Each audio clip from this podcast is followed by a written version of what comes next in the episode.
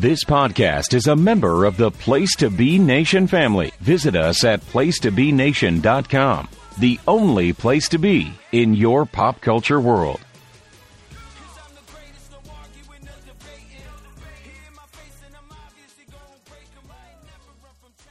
Place to Be Nation Wrestling Network. Welcome to the sophomore, the second episode of Who's Next. I am Andy Atherton, one of your co-hosts, and we are back. Yes, we were not canceled after the first episode, amazingly, because we had a great time, and and mainly due to my co-host, the Mississippi Mud Pirate, Logan Crossan. Logan, we're back for our, our next stint. What do you think?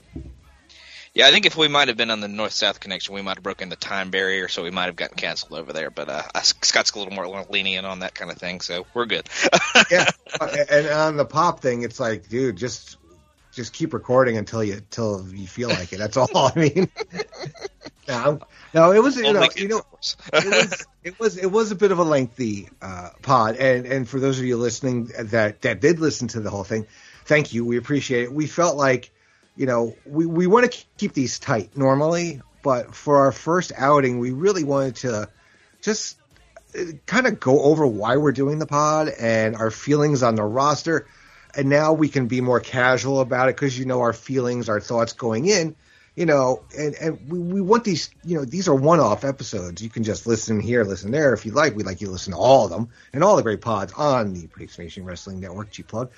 But, um, you know, we we we really wanted to to give uh, a good reasoning for for what we're doing, and now we're going to get really into the uh, to the meat and potatoes, so to speak. With we're going to be going over you know the shows, uh, the four episodes every month, talk about you know the highlights, the lowlights, uh, who we think their stock is up, whose stock is down, and just give general thoughts on anything current NXT at towards the end of the show.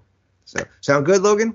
Sounds great. Let's do right, this. So, so, we are covering four episodes tonight. The NXT uh, 2.0 or NXT shows from November 1st, November 8th, November 15th, and November 22nd, 2022. So let's go back to four weeks ago. We uh, on on November 1st, we get opening by with with Bron Breakker doing a promo with Pretty Deadly and Wes Lee, Basically, all of our NXT title holders uh, what do you think of this this start of this show? Because I thought, you know, I, I kind of like it when they get all the title holders together, especially when you have somebody like Wes Lee. This really elevated him and made, and he he seemed like he belonged. Like he he sh- he he deserved to be there. What did you think of the promo to start the show? Yeah, I do like when they all get the champions together. I think this kind of semi-exposed Breakker is not being super great on the mic. I feel like he was kind of lost with the other guys, like Pretty Deadly's super confident on the mic and stuff like that. But I really enjoyed the segment overall. I just think you know maybe, maybe he could. This is a spot where he needs to be put in to get more comfortable doing this kind of thing. But for uh, for an overall uh, perspective, I thought it was pretty good. And it, like you said, it made Wes seem uh, really important, kind of putting him out there with Bron and the uh, kind of really established Pretty Deadly tag team. So I liked yeah. it. Yeah, pretty deadly. Who's very character based, so they're they're just comfortable being goofballs. Yeah, and Bron is more of a, a speak with his actions type, mm-hmm. and also hopefully avoid you know talking like his uncle. exactly. yeah. All right. And then we get to a Grayson Waller versus R-Truth match, which was basically full of comedy spots, uh, effective rest holds, but you know the the story to take away from from here is you know the injury to R-Truth.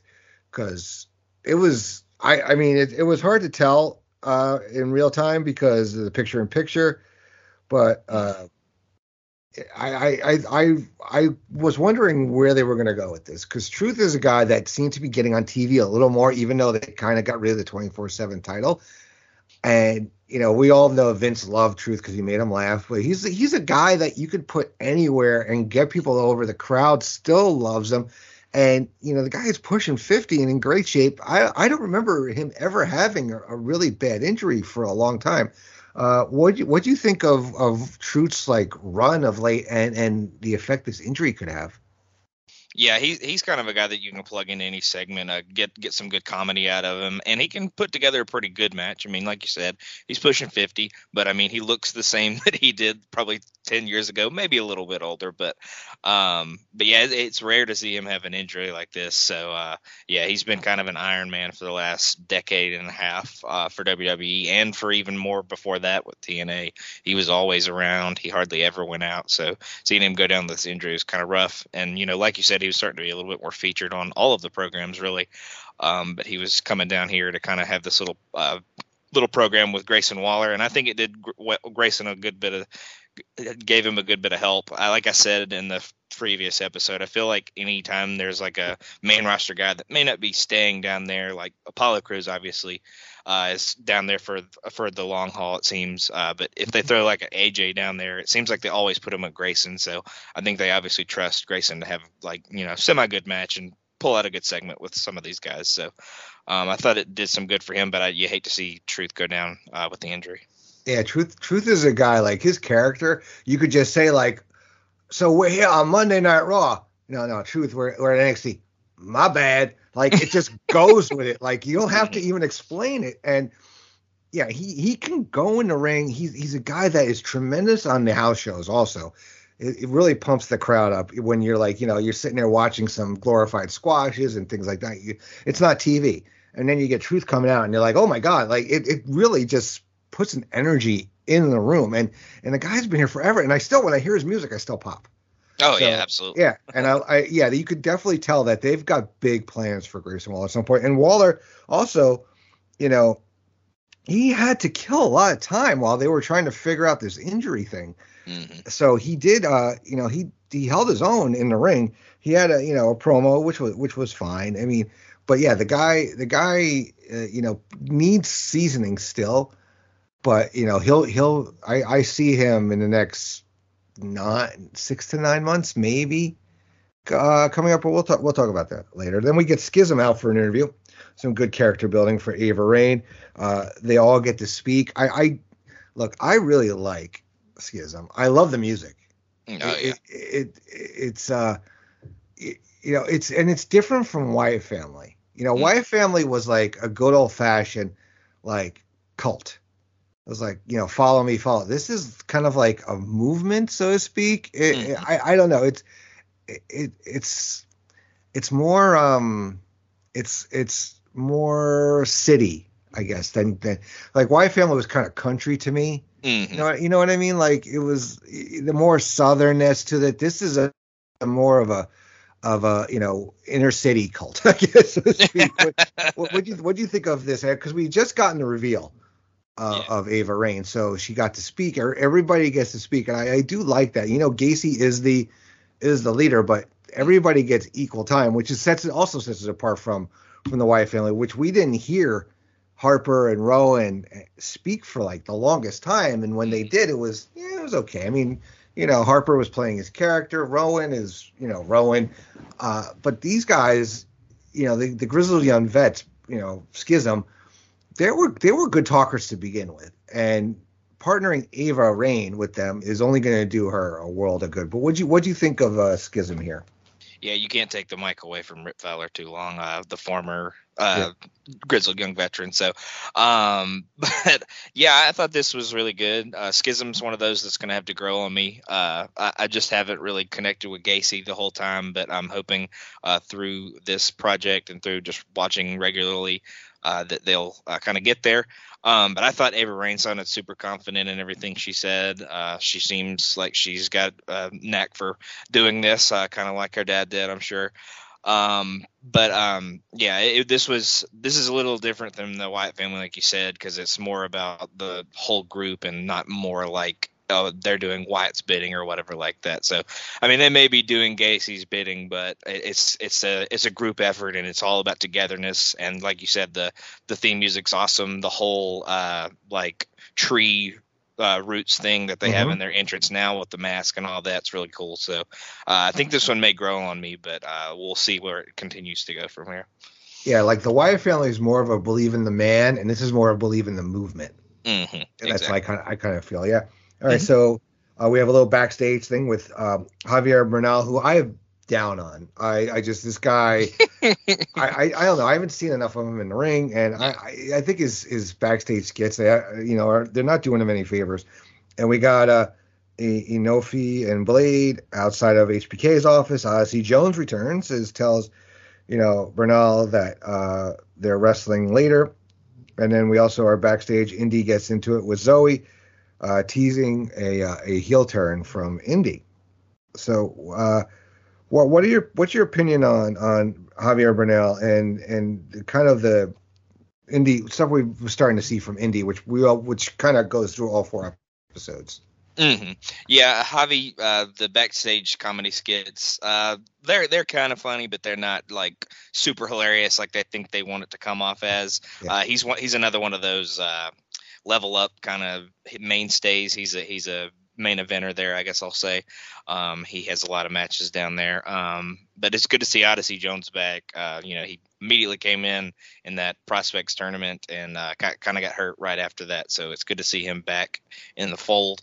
Um, and the whole thing with Indi Hartwell, I think it gives her uh, kind of something to latch onto. She, I think she's kind of been aimless since the way kind of went away when Gargano and uh, Candice uh, left for a while. Uh, now they're obviously both on Raw, but she seemed kind of aimless for a while. So this kind of gives her a little bit of a character, something to kind of latch onto uh, if she ends up turning heel or if they just kind of fires her up more as a baby face.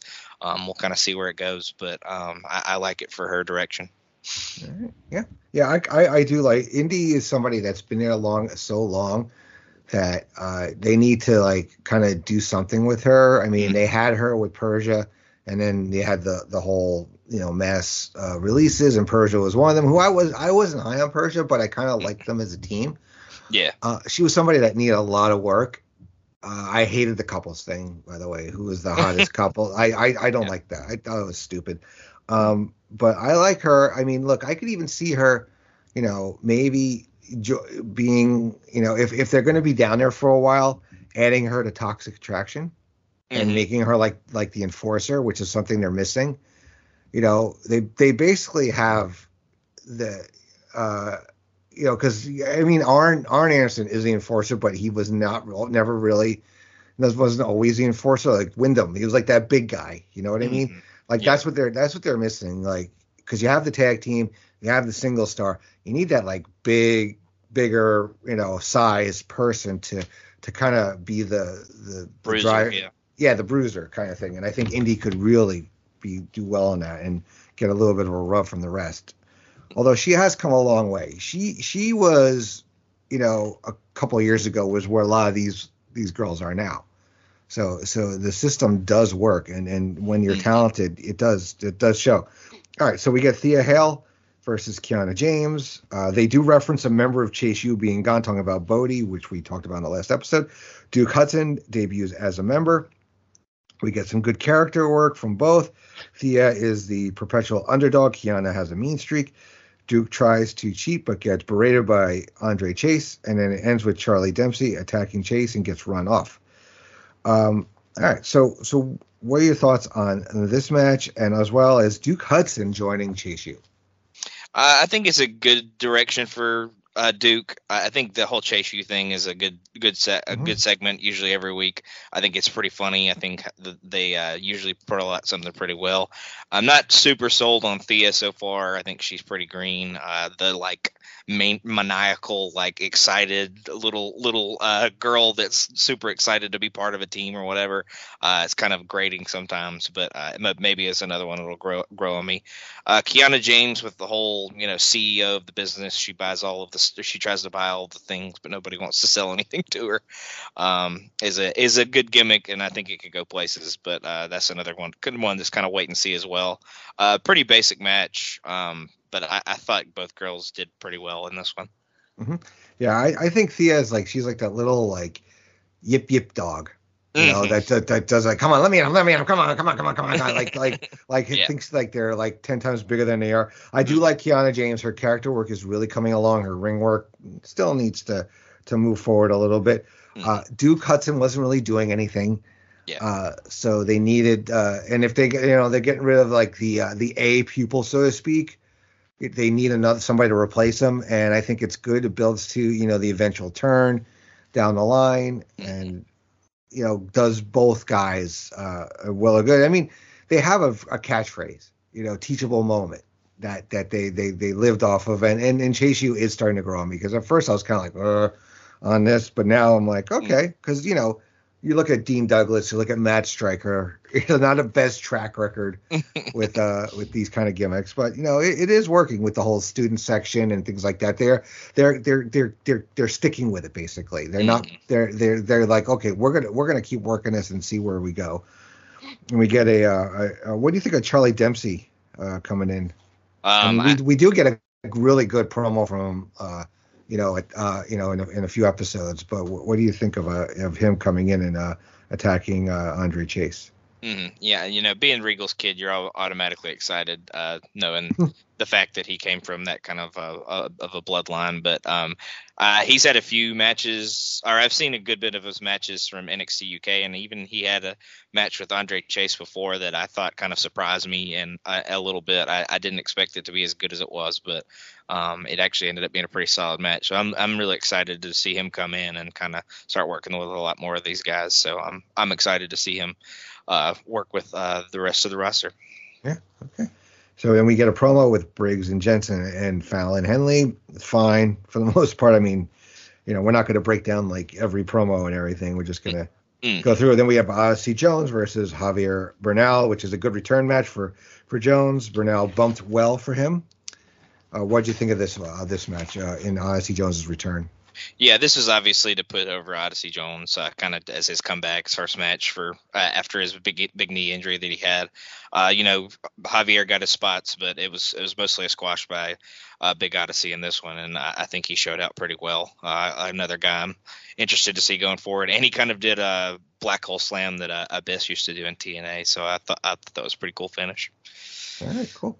All right, so then we go to Mandy with Gigi and JC. They're doing a pro, a really good promo, and they get interrupted by Alba Fyre, and she ends up taking out Gigi.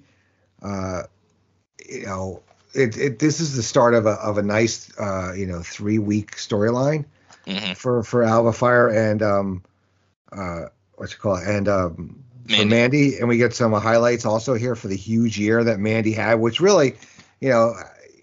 18 months ago, if you told me Mandy Rose was going to be this long reigning NXT Women's Champion and have great matches and be you know almost Roman Reigns esque, mm-hmm. you know, leading a faction here that has been you know kind of the uh, the mean girls of of NXT. I I would have been like you're nuts. but uh, so what do you think of uh, of this uh, where Mandy? you know, does her like promo, and you know, Alba starts uh, taking slowly taking out members of uh, of the faction to get to Mandy. Mm-hmm, absolutely. Um, uh, yeah, I, was. Uh, I like the whole sort of celebrating the year as the champion. Uh, they didn't ac- exactly land exactly on a year for the uh, for the celebration. It was like five days afterwards or something like that. But uh, they were celebrating basically that she had been champion for a whole year, and that's awesome to see. Uh, it's awesome to see that they've gotten behind her and stuck with her for this long. It really makes her championship me- seem really important, and it's gonna make the eventual whoever ends it be a real big deal when it does happen.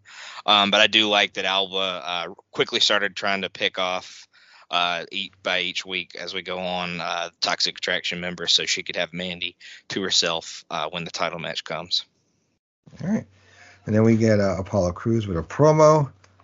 Um, which is I thought it was I thought it was actually pretty good. He gets interrupted by Von Wagner, another guy who's starting to grow on me. Mm-hmm. And then we get a Scrypts uh, promo uh, who is Scrypts? Who who what, what, were your what were your thoughts on on Scrypts at this moment? Because uh, I was like, is is this like the retribution? Is this we going back to the person who was like the uh, the hacker? I mean, mm-hmm. what, what what direction are we going to go in here? Yeah, I, I, really haven't been able to figure this one out because they were kind of showing uh, promos for uh, T T Bar, I guess we'll call him. You know, he's been burning the mask and all that kind of stuff. So I wasn't sure if they were one and the same or if they were separate because they kind of were showing them at the same time, but they were kind of talking about the same thing, talking about like justice and that they were going to get even and all that kind of stuff. So I didn't know if it was going to end up being one and the same. Obviously, as we'll get in through the episodes, uh, that's not the case. Uh, but I, I, I, was really interested to see who this was going to end up being. But as we'll get into it, it was not at all what I was expecting. Yeah, so. I was. Uh, yeah, I was. I was like, huh? yeah, we'll we'll get into it, but that one's yeah, gonna have to yeah, grow we'll on me for sure. we got uh, Indi Hartwell versus Zoey Stark. Um, I thought it was a fine match. I wrote in my notes Zoey gonna turn heel probably on Nikita. and, and, and, I'm being dead honest. I wrote it live. I didn't oh. go back. Sometimes you know we can't always watch these live, and we go back and we we do the notes. So kind of sometimes we know the results. We're just going to like kind of like you know. Uh, but this I I I, I swear. I mean, look, I've I've been watching wrestling since I was 14. That's 30 something, 35, 36 years. So I've I've been. This is my first rodeo cowboy. Right? what? I said you're bound to get one right every now and then. Right? Yeah, once in a once in a while. Hey, I called the Roddy turn years ago, and I'm still I'm still riding that uh, that train. So uh, yeah, what what do you think of the Indi uh, Zoey match? Uh, I thought it was a pretty good back and forth match. Um, you, you, could tell that one of these girls was going to probably go heel eventually, but I, I, won't say I called it like you did. Um, but you could see a little bit more of the heel tendencies throughout the match from uh, Zoey as she kind of did some underhanded stuff throughout the match, and you know Nikita had to kind of back her off with it, but uh, Stark kind of ended up kicking her in the face and uh, hitting her with a big clothesline and taking the victory. So um, you could see there's a little bit of heelish tendencies a little bit more out of Stark. So you could maybe see that coming, but you never know. It might just be her frustration with not uh, winning the tag titles the previous week. So, but yeah, had she been a man, this is where she would grow facial hair. Yeah, you know that's like facial hair is always like a good you know, giveaway usually for a heel turn. Mm-hmm, like on Star Trek, they just whip a goatee on Spock. Um, so then we get Va- Valentina and Sanga in the back there, interrupted by Veer. And uh, you know, I like Valentina, and I can't remember her tag. They were starting to get a little bit of a of a, a momentum there. Mm-hmm. Uh, Sanga, I thought was kind of there. I mean, he hadn't really been doing anything for a while. I think bringing Veer back down was like the best move. Uh, you can mm-hmm. definitely tell how they're being portrayed, and, and we'll get to them a little bit more uh, as we go through uh, this month of programming. But you could definitely tell they're not. Vince is not. This is not Vince. Like Vince would have, you know, ha- the veer we got from Vince was, you know, the savage, the the who, the the you know, the just beating the shit out of people. Mm-hmm. These guys are a little more refined. This is a definitely, from what I understand, it's a Shawn Michaels thing, mm-hmm. where he's presenting them as aristocratic, so to speak, mm-hmm. uh, when they're outside the ring. Inside the ring, though, they do they do uh, you know get uh, bru- brawly and and and mm-hmm. can be like uh, you know badasses, but they're not these like just presented as like basically like Indian versions of Samoans. Mm-hmm. So uh, what do you think of uh, of Veer uh, returning to NXT and and starting to uh, try to rekindle? Because we get the you know because Kasanga was a face basically, and you get Veer and he's you know he's trying to to turn him back to to partner with him. It's like, do I do what's right? Do I do with my friend right? That's the kind of thing where, where Sanga's going to wrestle with over the next few weeks.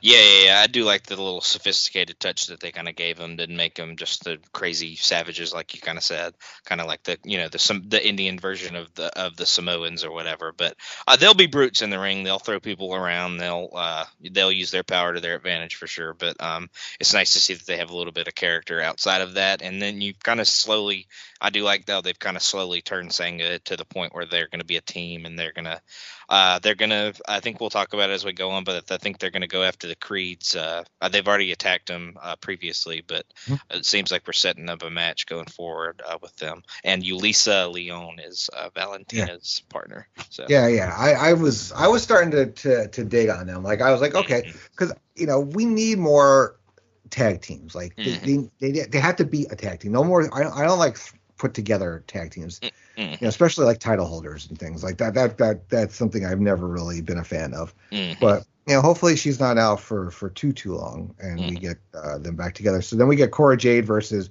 Valentina. This is a quick match. I do kind of love Cora Jade in this heel mean girl mm-hmm. gimmick. Uh, I am I am kind of uh, uh digging it. Uh, what what do you think of uh, Cora right now?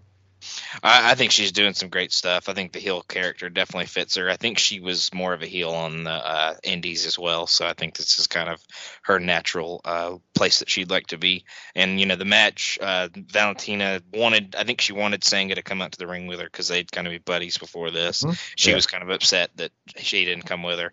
Um, and that kind of played into her. You know, she wasn't all into the match at the same time, so Cora was able to take take advantage of that. You know, use some underhanded tactics and eventually uh, win the match. But I, I like where Cora's going, and I hope she continues to be prominently featured. Yeah, and then we get Wendy Choo making the save as well when mm. Cora was going to beat down Feroz. So that's building to something. Um, you know, uh, like I said, Wendy is a really good wrestler with a crappy gimmick. Mm-hmm.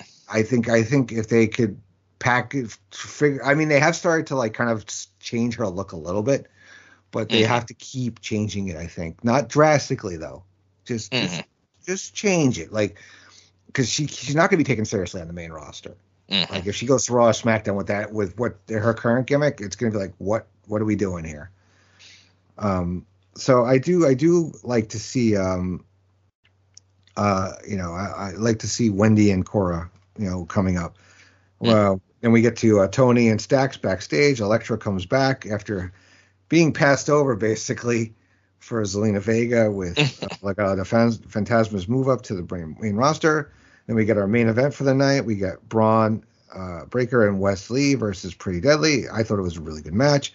Carmelo Hayes interferes, and we get Von Wagner uh, attacking uh, Bron as well.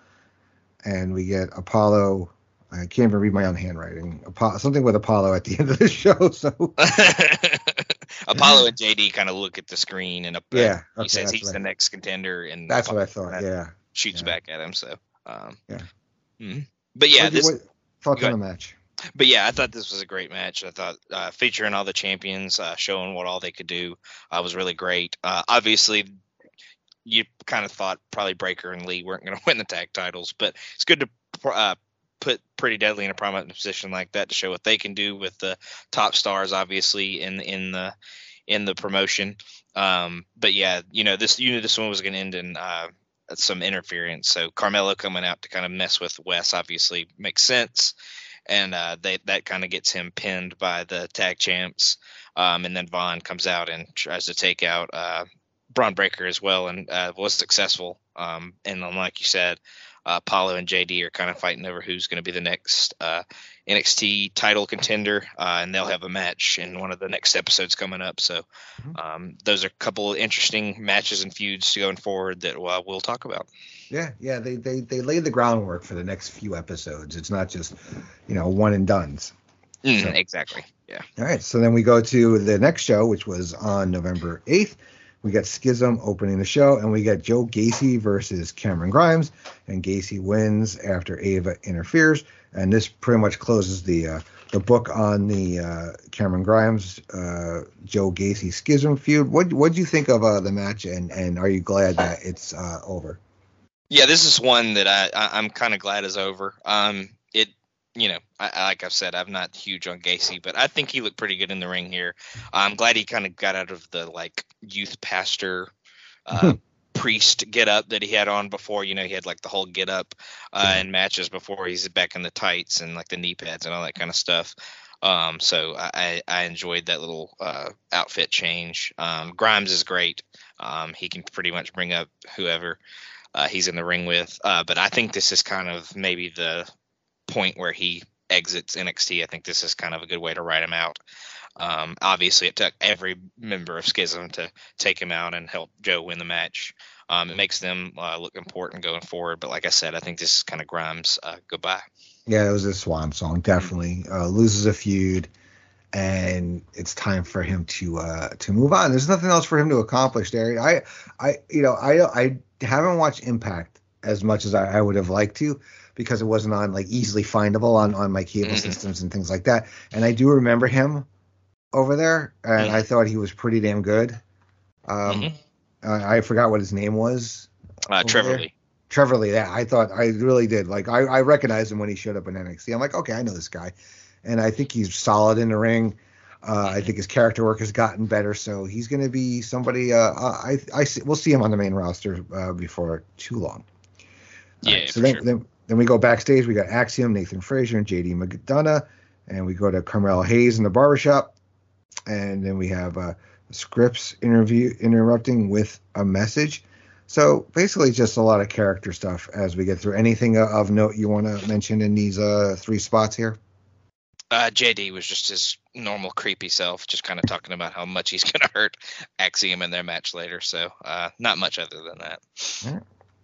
All right. So then we go to Sol Ruca versus Elektra Lopez. We get a new presentation for Elektra with a video and her tights have changed. We get Elektra winning, and we get Indi jumping her after the match, who's also starting to show a heel turn a little bit. Um, I, I do like Sol Ruca. Uh, I think she's green, but she's got talent. She's she's athletic. Mm-hmm. I I think she she's kind of a little like Tiffany Stratton esque. Mm-hmm. Uh, but I see her, you know, give her some time and she's going to be really good in the ring. The character stuff, the Surfer Girl, it's fine for NXT. I don't know if it's got legs or not. And Elektra Lopez, I like to see what what we can get from her in this in this repackage. And So, what are your thoughts on on this match? Yeah, yeah, yeah. Sol, uh, I think you know. I think she was previously a cheerleader at uh, university. I think she's one of those like WWE NIL people that they kind of signed uh, out of uh, out of college. Obviously, um, she obviously has the athleticism. Uh, she can get up and jump around and can do all the crazy acrobatics that uh, she could pull out throughout the matches. But yeah, Elektra's the kind of the focus here. This is mostly a squash, but Sol gets a little bit of offense here and there. But this is kind of to put Elektra over in her new character or her new being by herself uh, kind of character. So um, it, it was a good kind of show out for her. And then another uh, featuring of uh, Indi uh, in the brawl afterwards. Uh, so maybe we'll get a match between them uh, going forward. But I'm interested to see where uh, all three of the three of those girls really go going forward. Sol, like you said, is kind of green. Um, but I think she'll kind of she'll, she'll eventually get into it, and maybe maybe she'll turn heel uh, at some point and kind of go away from the surfer character. But I think it could work for her as a face for a while. Yeah, yeah, I, I'm I'm okay with her right now, and actually, we'll we'll talk about it uh, in a little bit. She does, uh, I think her her match she has uh, a couple episodes later is really solid. Actually, Mhm.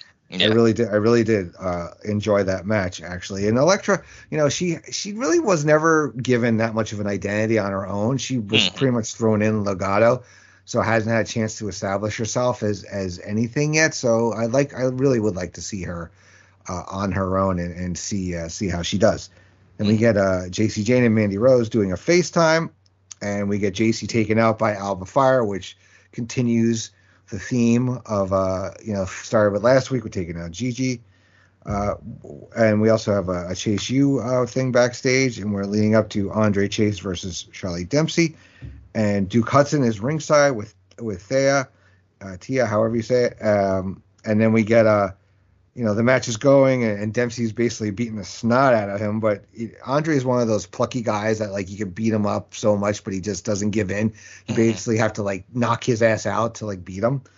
And Duke Hudson ends up throwing in the towel to save uh, Andre Chase. Get uh, not I'm not going to compare it to to Owen getting Helen to throw in the towel, but we get we get similar. It's a similar vibe there. Uh, so what do you think of uh, you know the the taking out of Jacy Jayne and then the Andre Chase versus Charlie Dempsey match with Duke, uh, you know, kind of uh, you know, costing the match, whether he was trying to cost him the match or whether he was trying to save him or not. Yeah, yeah, yeah. I, I like the um, I like the whole taking out of Jacy in the uh, I think like mall parking lot or something like that. Uh, Alba came up, acted like she was a cop, like flashing lights and stuff like that. But I thought it was a good way to uh, kind of take out another member of Toxic Attraction, so Alba next week could have uh, Mandy all in the last women's match they're going to have. Um, and the you know the Dempsey uh, chase match was um, just a, a storyline progression uh, to kind of show um, whether it's fake or whether it's real that uh, Duke Hudson really cares about Andre Chase and doesn't want to see him get hurt worse than uh, or as much as Charlie Dempsey could probably hurt him. And he, you know, he, could be faking it. It could be just all phony, and uh, we'll we'll probably figure out wh- where he's going eventually. But uh, right now, he seems really dedicated to Chase U and doesn't want to see his uh, new teacher get uh, taken out. So uh, it was a good little storyline progression. Yeah, and then we get uh, Fallon Henley apparently has a bar now, and that, that's her, that's going to be her gimmick. We get uh, Hank Walker, who was a security guard, I guess, uh, versus mm. Channing Stacks Lorenzo. It was fine. Two guys that like I don't really care much about put on like a match. I, I didn't even write anything in my notes. I was kind of like, yeah, whatever. you know, uh, this should have been on Elevate or Level Up, whatever it was called.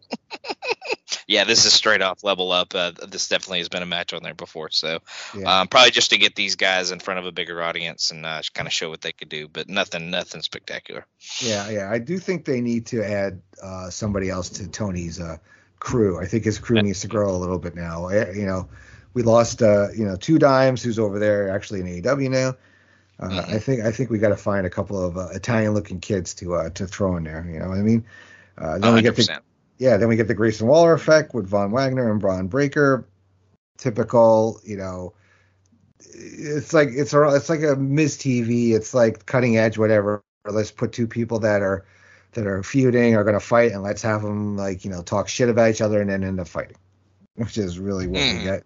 Then we get a Cora Jade promo on Wendy Choo that is going to lead us into a match. So what what do you think of uh you know the whole thing from from Fallon Henley giving her a little bit more to her character?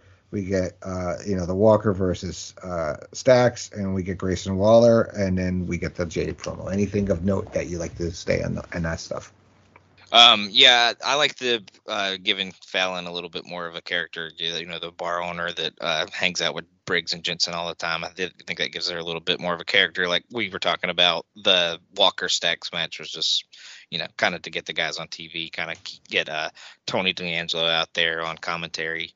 Um, nothing spectacular there though. But uh, the the Grayson Waller effect. Um, Von Wagner has that damn lisp that I just can't mm. get past. So anytime he tries to act tough, I'm just like, you know, it's, it's the same problem I always had with Jack Swagger, Jake Hager, whatever you want to call him. I, just, I just couldn't take him seriously because anytime he opened his mouth, it was just like, nah, I'm good. Um, but Breakker, I thought sounded much more confident in this one. I thought he was a lot better in this segment on the mic. Uh, he actually, uh, he actually at one point says, "Apollo Crews, there, I said your name. Are you happy now?" Because Apollo Crews has been acting like he's ducking him and you know avoiding him and doesn't want to have a match with him. So I thought that was a pretty good line by Bron there. And then you know uh, Cora saying she isn't scared of Wendy Choo uh, obviously is going to set up a match between them two weeks. So I'm looking forward to seeing what that one's all about. Yeah. Then we get uh, JD McDonagh versus Axiom, and McDonagh basically beats the living crap out of him. I, I, you know? I gotta say, I, I'm a little, I was a little familiar with him. I, I did watch NXT UK from time to time. Uh, I, I think he's a guy that's going to do well on the main roster. He, he, he's, he's kind of like, um, oh god, I had, I had, I had in my head earlier today too, when I was thinking about it. Um, what's his face? The high flyer in the Nexus. Um, uh, Justin Gabriel. Yeah, he's like Justin Gabriel, but like with a shit ton more personality that, that's that's how I kind of like reminds me of. Like he's mm-hmm. just he he's plays that batshit crazy guy, and he's damn good in the ring. I I think I he's a guy that you know he may not win any a major title like yeah he was the cruiserweight champion or light heavyweight champion whatever he was, but he's a, he's a guy that like on the main roster he's gonna he's just gonna take off. I think. Uh, what what do you think of this? And of course they put Axiom out uh, of action for a bit. Um, so what do you think of this match?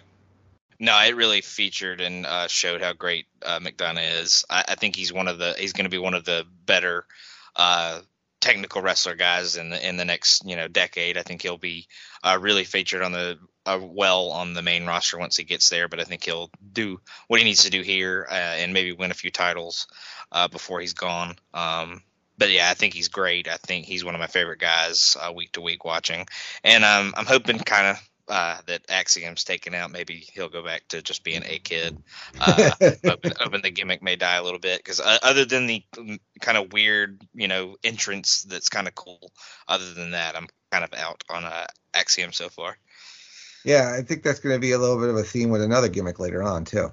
Um, mm. yeah, so we, we cut an Apollo Crews promo on NXT Champion. We get Brutus Creed versus versus uh, Damon Kemp. Anything of note in the uh, Brutus Creed Damon Kemp match? Uh, this was just to kind of that. It wasn't even really a match. It was like a five minute challenge. Uh, yeah. Uh, just kind of. Um, Julius won the ambulance match at uh, Takeover, and this kind of won uh, Brutus five minutes in the ring.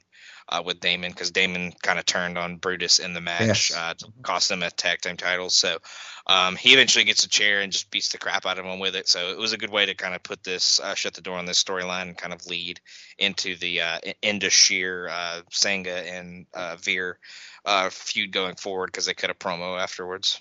Mm-hmm. All right. Then we get a, a, a uh, Dijakovic promo, uh, burning them the mask some more. Uh, we get Indi and Roxanne backstage, still teasing a heel turn for for Indi. Then we get the NXT Women's Tag Team Title match with Nikita Lyons and Zoey Stark versus Kayden Carter and Katana Chance. Uh, we get Carter and Chance; they retain, and as pretty much predicted, Zoey turns on Nikita. We, uh, you know, pretty much saw that coming. I was just, I was just waiting for it to happen. Uh, what were your thoughts on the match, and what were your thoughts on the heel turn? Yeah, as much as you kind of kind of see the heel turn coming, I think throughout the match, Zoey played it pretty well because even when when in the whole finishing stretch where uh, she almost runs into Nikita and almost punches her, uh, and Nikita then kind of pushes her out of the way so she can take the brunt of the attack that uh, Carter and Chance kind of throw towards her. Uh, it seemed like uh, Zoey was kind of genuinely felt for Nikita and that she was like, "Oh my gosh, she just saved me," and you know, uh, now now I need to kick their ass and win the match for us. But uh, yeah, I thought the I thought the whole match was well worked. Uh, you know, it was it was an NXT Women's Tag Team Title match. Uh, Carter and Chance are never going to have a bad match. It may not be all time or anything like that, but they're always really good in the ring, uh, no matter who they face. Um, but I think it's good to, for uh, Nikita to have kind of a direction going forward, uh, going for Stark uh, to kind of get revenge on her. Um, and I, I, think it's interesting way to go with Zoey. I think you know she was kind of aimlessly floating there, and after she kind of lost the, you know, I thought maybe she would win the NXT Women's Title from Mandy. I'm kind of glad she didn't at this point, but um, she was kind of aimless after that, and they kept throwing her in this tag and definite tag matches and stuff like that. So it's a good direction for her to kind of go forward. So interesting yeah, she, to see. Mm. She, she I, I, thought she was good in the ring, but she just didn't connect on a character mm. basis. Like I, I, like again, I'm not. I, and when I make these comparisons, I'm just I'm not saying they're equal. I'm just saying they're similar. You know, look at Rocky Maivia. Look at Ernest the Cat Miller. You know, you, you, you give them some personality, let them let them be a dick basically. Mm-hmm. And and that's you know where you get to really see them. And I think you know Zoey, it was a good thing for her. She needed it because she was not over. I'm sorry with the crowd, but she's like your secret, you know, entrant, and the crowd kind of is like, eh, you know, like we like her, but yeah, like really, kind of thing. Uh, I did like the turn. Mm-hmm. Like you said, uh, you know, Nikita uh, pushing her out of the way, taking the brunt, really does it doesn't it didn't you know make it seem like you know oh I got hit now I'm just gonna turn on you kind of mm-hmm. thing. So I did I did like the way it comes and and, and Carter and uh, Katana Chance and King Carter they're they're like plucky. Mm-hmm. You know they they they can move they can. Uh, I, I do love their finisher. Mm-hmm, absolutely. I do love that finisher they have. So uh, yeah, I thought it was a really good episode. Um, so we move on to the uh, November fifteenth episode, and this opens with Bron and Von Wagner. Uh, I really thought this was a fun hoss fight. Mm-hmm. Uh, Bron hit a nice Frankensteiner on uh, on Von Wagner. I thought the the finish was a little weak with the spear. I think there was a little bit of a botch leading up to that, but uh, all in all, I, I, thought it was a fun brawl. Uh, what, what did you think of the this match to start the show? Yeah, you know, not not the absolute best Breakker uh, title defense, but it was a good hoss fight, like you said. I think this is probably one of the best uh, Wagner's uh, Wagner's look throughout this whole run. Uh, he even kind of throws uh, Mr. Stone to the ground mm-hmm. towards the end of the match, so it's kind of it'll be interesting to see if they kind of stick with them. I hope they do because, uh, like I said earlier, uh, Mr. Stone needs to do the vast majority of the talking in that uh, relationship. But yeah, it made Bra- Bra- Bron look like a badass, like always. This is the first time he's really faced an opponent that's way bigger uh, in height and you know just body mass than him. So it was kind of interesting to see him do that. And then obviously, like you said, they they pulled out the uh, Frankensteiner to go back to the kind of old uh, Beverly Brothers Steiner Brothers uh, situation. So, um, kind of a, kind of an homage to their dads in that in that situation. But um, yeah, uh, I thought it was really solid. Uh, it made Bron look great, and uh, that's a and you know I wasn't a super big fan of Von getting the title shot here because I don't really think he's really earned it that much. But uh, it's good to see a new guy kind of get a shot. Yeah, yeah, it's a fresh matchup. It's something I like to see, and we haven't, you know, Bron's mostly been, like you said, mostly been facing smaller guys, smaller, quicker guys, and it was good to have him in there with somebody who's who's a big guy that he's really got to, you know, he's got to he's got to wrestle the smaller man match. He's got to be the one that's that does the quicker moves and flies a little bit, and I thought that was really uh, really good for him. So then we get an Alba Fyre promo with a recap of her feud versus Mandy. Then we get a Zoey Stark promo explains the heel turn. Uh, very, like I said, typical uh, but but effective. She looks she comes off uh, you know considerably tougher. She crapped on craps on Nikita quite a bit, praises Mandy, tells off the fans, you know, like typical of you know, you people suck, you people, you know, you didn't believe in me, and and now I'm I'm going to be a bad person. Uh, so, what do you think of the Alba and Zoey promos here? I think she's undeniable or whatever she yelled. Um, but nah, it was pretty good. Obviously, just the beginning of the heel process of her saying, "Oh, well, no, none of y'all believed in me. I was always second fiddle to everybody else." So, uh, good stuff. I mean, it's just the beginning of uh, her kind of de-evolution into being a bad guy. So, um, I thought it was pretty solid to kind of start this thing out. All right. So we get Andre Chase asking Duke Hudson about throwing in the towel last week, and Duke says he did so because he was looking out for Chase U, which was a good reason. And you know, I you know I believed it. I guess. uh, mm-hmm. Apollo then talks to Bron about challenging him. Then we get an Indus Sher versus a couple of jobbers. One guy who I swear to God he was smaller than Alexa Bliss.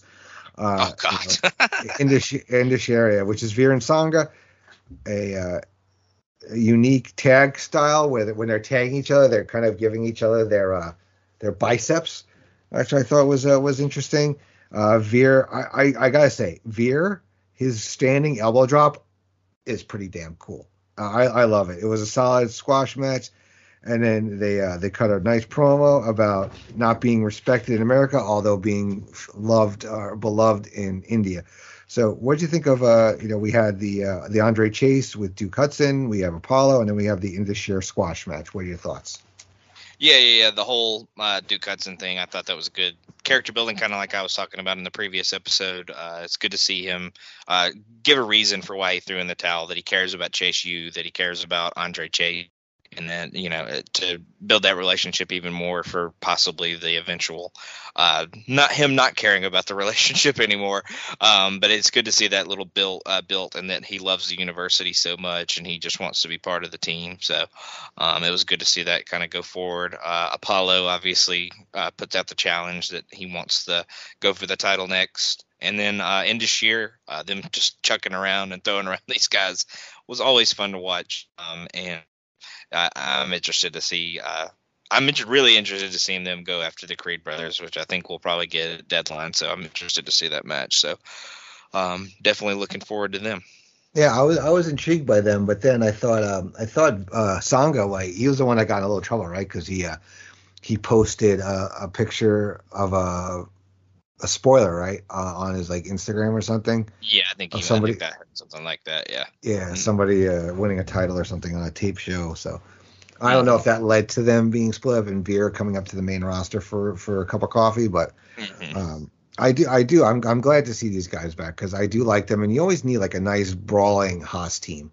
Mm-hmm. I mean that that has direction too, has a story. Like you know, like they're finally starting to do with the Viking Raiders, like where we're getting uh, you know more more character more direction from them. They're not just guys who you know cosplay yeah exactly. Yeah exactly. And and this is a good time for the creed brothers to kind of have somebody that's bigger than them because you know mm-hmm. they're usually the bigger guys when they have a match. Um, so these two guys uh, match up with them pretty size wise so uh, that'll be a good match to see. So looking forward to that one. Yeah we get a we get a wendy Choo promo about Cora. Then we get JD McDonagh versus Apollo Crews. Uh, I thought it was a really good match. We get Apollo with the win. McDonagh's one of the guy, one of those guys though, that still looks good in defeat. Like he could take a beating. Mm-hmm. You know what I mean? Like he's just one of those that just he just kicked the he gets the shit kicked out. Kind of like Andre Chase, but different. Like Andre Chase is just he's like you know he he just has so much heart. You can't put him down. McDonagh's just so batshit crazy that it's mm-hmm. one of those mm-hmm. guys like you get that you, if you ever got into a fight with at a bar, you want to fight me, you want to fight, you better fucking kill me because I'm crazy. You know that kind of, kind of people. Like you just he's just yeah. you, you, just have to beat him down because he's not going to stop just because he's got a screw loose. So uh, yeah, what do you think of this match? yeah, and I, I, I'm going to get eviscerated for this comparison, but like and and I don't think we ever saw this version of uh, this person uh, in WWE because he when he was a heel he's kind of more of a goofball. But JD reminds me a lot of uh, Daniel Bryan actually. I think he's uh, really good technically. Um, I think he's very good at getting his ass kicked at the same time. Uh, so I, I know I know I'll probably get killed for that comparison, but you know maybe a young maybe a young Daniel Bryan, Brian Danielson, whatever you want to call him. Um, I, I, think that there we never got the real cerebral uh, Danielson that we may have gotten in ROH or stuff like that in WWE, but I think he could be kind of that version of uh, Bryan uh, going forward. I, I, think he's really good. I, obviously, he's not as good as Danielson. I'm not saying that at all. I think he could grow into that. I think he could maybe become that eventually. Um, but I think he's just really great, so I, am to overhype him uh, probably. But yeah, you like you said, he looks really good in defeat here. I honestly thought he might win, and they might go with Breakker and him again, and maybe this time he actually beats Breakker. But I, I obviously uh, know that they've been building this Apollo thing for a while, so um, while I was kind of shocked that JD lost, uh, I'm also not surprised that Apollo won at the same time. So um, but I'm looking forward to Apollo Breakker. But I maybe maybe if this could have ended in some kind of schmozzy fest and this could have been another triple threat, uh, I, I, would have been okay with that too. But yeah. uh, I'm interested to see Apollo and Bron go at it. Yeah, I, I I think it'll be a good match. Yeah, look, if anybody's getting killer comparisons, the ones I've made, I'm, I'm gonna one that's gonna get killed. Don't worry, trust me. I'll, I'll I'll be your uh, I'll be the shield for you. I appreciate it. And then we then we get a Mandy interview who on this episode she's cosplaying as Nikki Bella basically. Mm-hmm. Uh, we get another Javier Bernal promo where he challenges people who can't wrestle. I, I just I just think this is not hitting with me. I, I don't know why. Then we get a North American title contract signing with Wes Lee and Carmelo Hayes. Carmelo, you know, is the goods. Wes is coming along as the plucky underdog champion. Trick Williams annoys the crap out of me, but he he does his job to uh, to protect uh, Melo and and Booker T's there, so no shenanigans. Mm-hmm. So so what do you think of these uh these promos and this contract signing? Yeah, Mandy with uh, Nikki Bella uh, cosplay get pretty called out on uh, uh Twitter uh, all that night for that. Uh, everybody was calling her Mandy Bella or Bella Rose or whatever. Um, you know, yeah, just another stupid hot, big body hockey promo with the list of people that are hurt, and I do like his his little back and forth with uh. I, uh, what's the girl's name? The Mackenzie? girl interviewers. Yeah, McKenzie. Him and McKenzie have some good chemistry, and she kind of shits on him, so I enjoy that. I enjoy that part of it for sure. But uh, I'm in. I, I want whatever they're going to do with this to kind of move forward a little quicker. So, because uh, I'm not super into it like you are, but the contract signing was really good. I think um, you know, as much as maybe in the previous episode uh, of the podcast, we may have talked about, you know, we wanted to see Wes Lee get a little bit elevated and, uh, you know, with winning the championship, become uh, to the level of that championship. And I think he really uh, did well on the mic here. Uh, he he returned everything. Uh, you mean Hayes is really good. Uh, he's great overall. He's good on the mic. He's good in the ring. So uh, you're not going to be up to his level yet, but I think he held his own uh, in this one, and I, I kind of like that it didn't end in violence. Yeah, yeah. We don't have to every contract signing, every one of these things doesn't have to end with a table getting flipped, somebody going through a table, there being a Pier Six brawl. It's okay to just talk, use the words, and you know, I I mean, I'm sure we're going to differ a little bit. I, I, I, do like the the respect that they showed Booker, basically. You know, because mm-hmm. Booker was the one running the uh, the contract signing. These two guys didn't mess around, and I kind I kind of like that. You know, they they had some reverence for him, whether you know you like him or not as a, as a wrestler, as as a personality. I kind of like him. He, he, does get grating at times, but I, I do kind of like him. Uh, then we get a Dijak promo, uh, all about his return. We get uh, Odyssey, uh, Malik, and Edris backstage, where we kind of learn about the the meaning of the V-neck sweater. And then we get Briggs and Jensen versus the, the Dyad with the uh, schism uh, back out there. We get great presentation of the schism of schism coming out uh, with you know the different sins. I, guess seven deadly sins uh, on their on their their um, their mask We get uh, Jagger Reed almost buys it. Uh, you know, in the announce table, he nearly misses. Uh, you know, getting mm. taking a good one there, and now Kiana James interference with Tatum leads to the loss, which I thought was, eh, yeah. I, I mean, look, and it goes with you know Jensen not.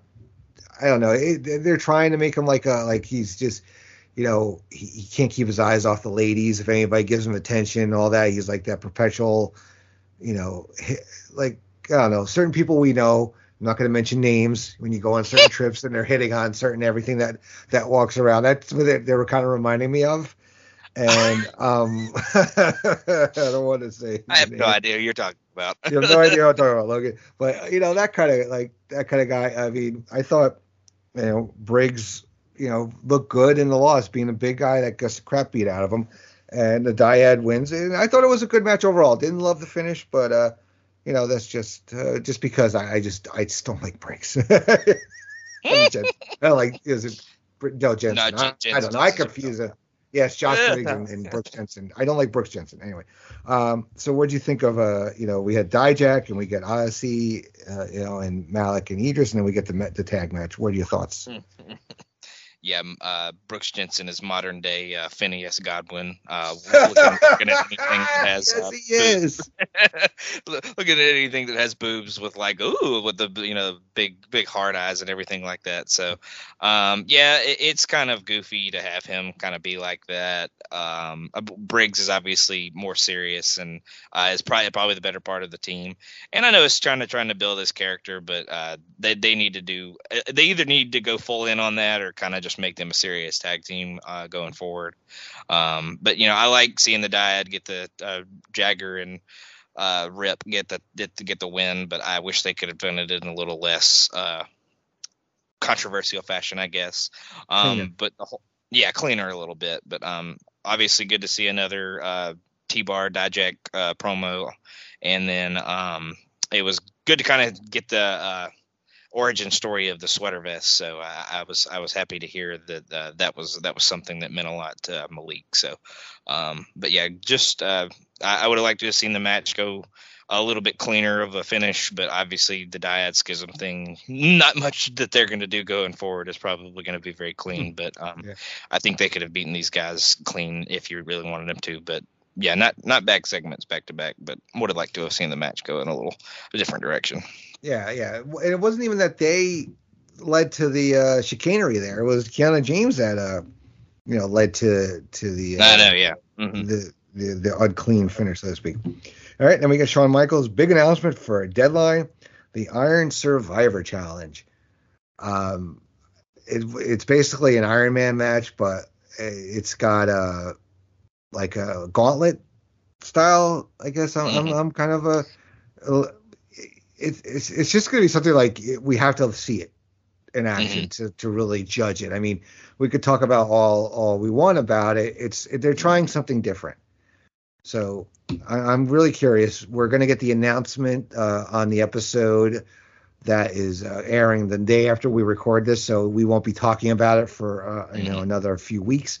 But what what, you, what were your thoughts when they when they first announced this Iron Survivor Challenge?